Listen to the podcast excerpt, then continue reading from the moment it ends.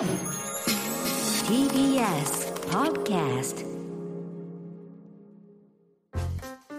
さてこの時間は講談社プレゼンツ金曜回転砂鉄道書店です。講談社から刊行された書籍の中から私武田砂鉄が本を選んで内容を読み解きながらああだこうだ考えてみようという企画でございます。今月は講談社現代新書から出ている小熊英二さんの基礎からわかる論文の書き方を取り上げていますが先週に続きまして著者の小熊英二さんにお話を伺います小熊さんよろしくお願いしますよろしくお願いいたします。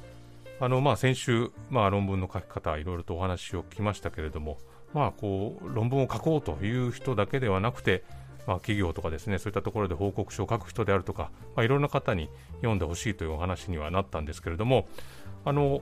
小熊さん最初に大学に入られた時に農学部だったとでそこでこう農学を学んだ経験というのがその後大きく影響したという話を聞いたんですけれどもそれは、まあ、じ事実でしょうかというかそう大きく影響されたんですね。まあ、それはおそらく影響したと思います、うん私の経験してきたことはいろんな形で影響はしていると思いますね。えまあえー物理学を先にや少し勉強して、それから農学をやったわけですけれども、その2つの影響について自分なりに整理をするーと、え物理学では、えー実際に目の前で起きていることを抽象的に分析するっていうのはどういうことなんだろうかということをある程度考えさせられました。農学はその逆で抽象的な原理を現実に落とし込んでいくときにどういうふうに、えーなるんだろう。それはうまなかなかうまくいかないぞっていうことを勉強したように思います。う。ん、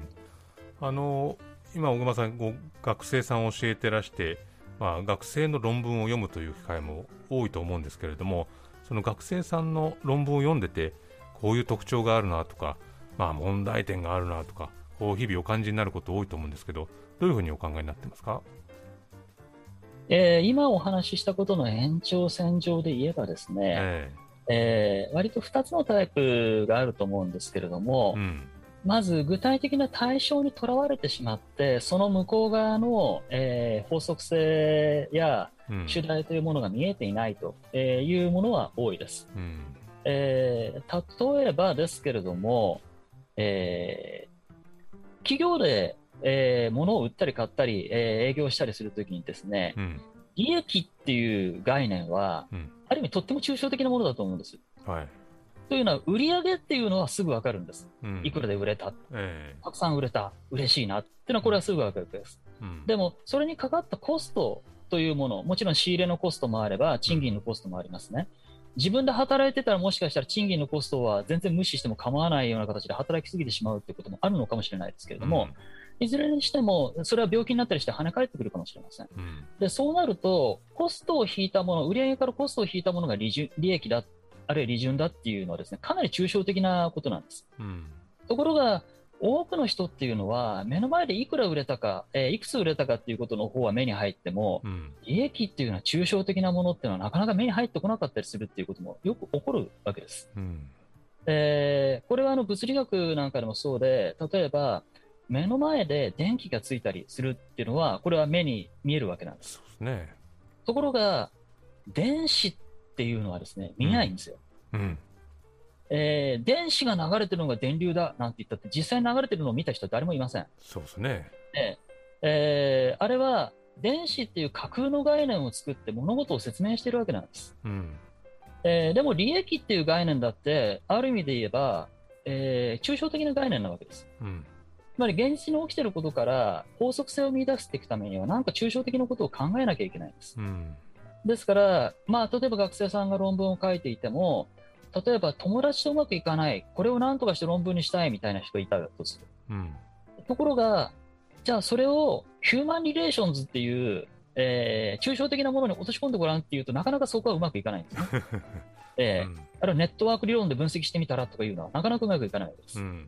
これはあのツイートの分析なんかでも同じことです。うんえーまずそれがうまくいかない。自分の目の前にあるものから一度引き剥がして抽象的な法則性を見てみるっていうこと、これができるっていうのが一つの能力です。うん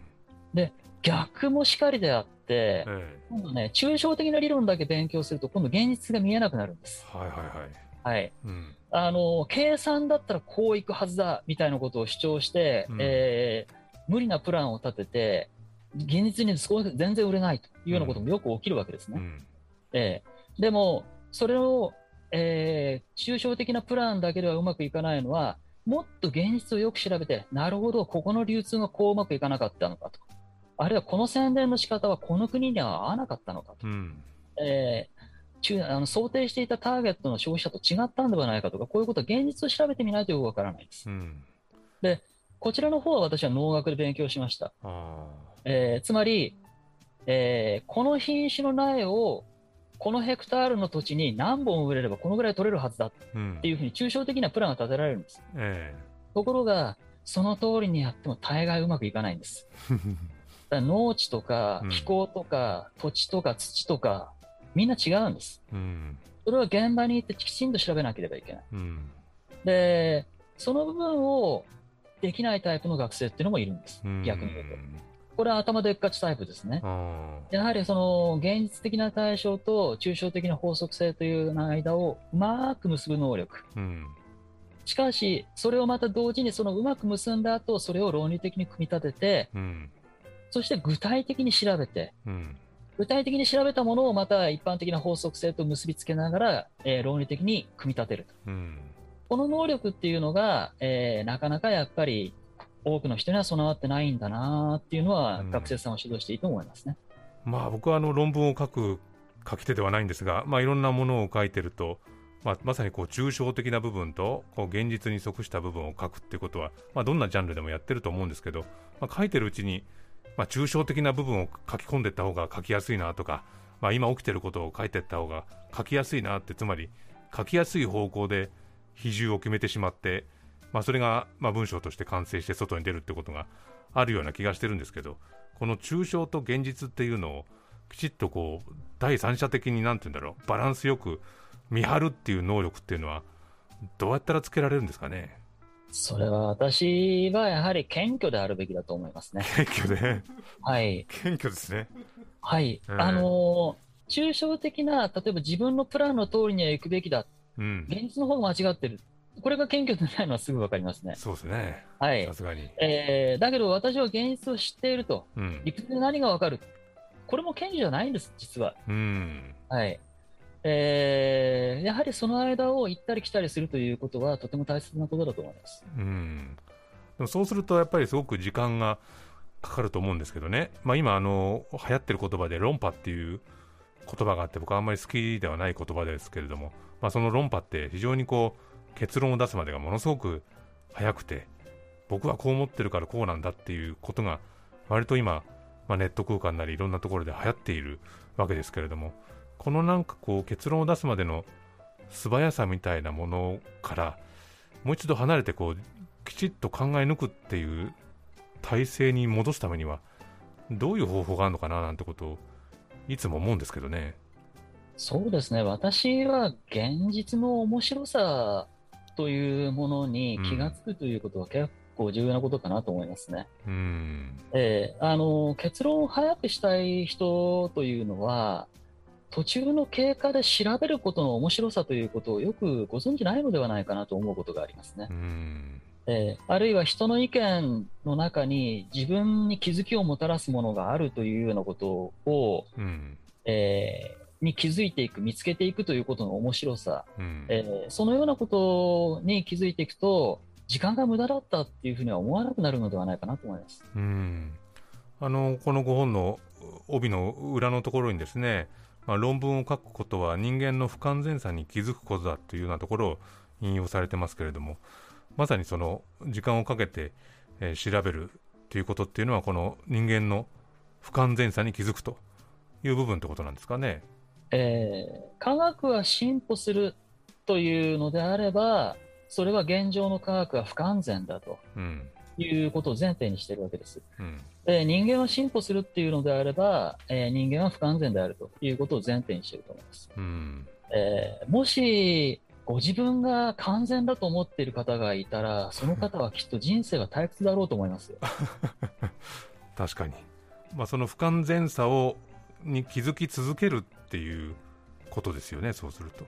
その方が私としては人生は豊かに面白く生きられると思います。うん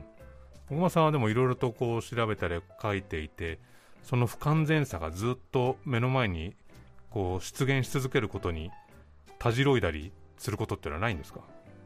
いや、それは私にとっては興味深いことですし、うんまあ、ですから研究者をやっているんだと私は思いますね。うん。学問っていうのは結局のところ、世界がどれだけわからないかということを分かるための試みだと思います、ね。なるほど、えーそろそろお時間になってしまいました。この辺りでお開きでございます、えーこのコーナーはポッドキャストでも配信しております。そちらもチェックしてみてください。小熊入さん2週にわたってどうもありがとうございました。以上金曜開店砂鉄道書店でした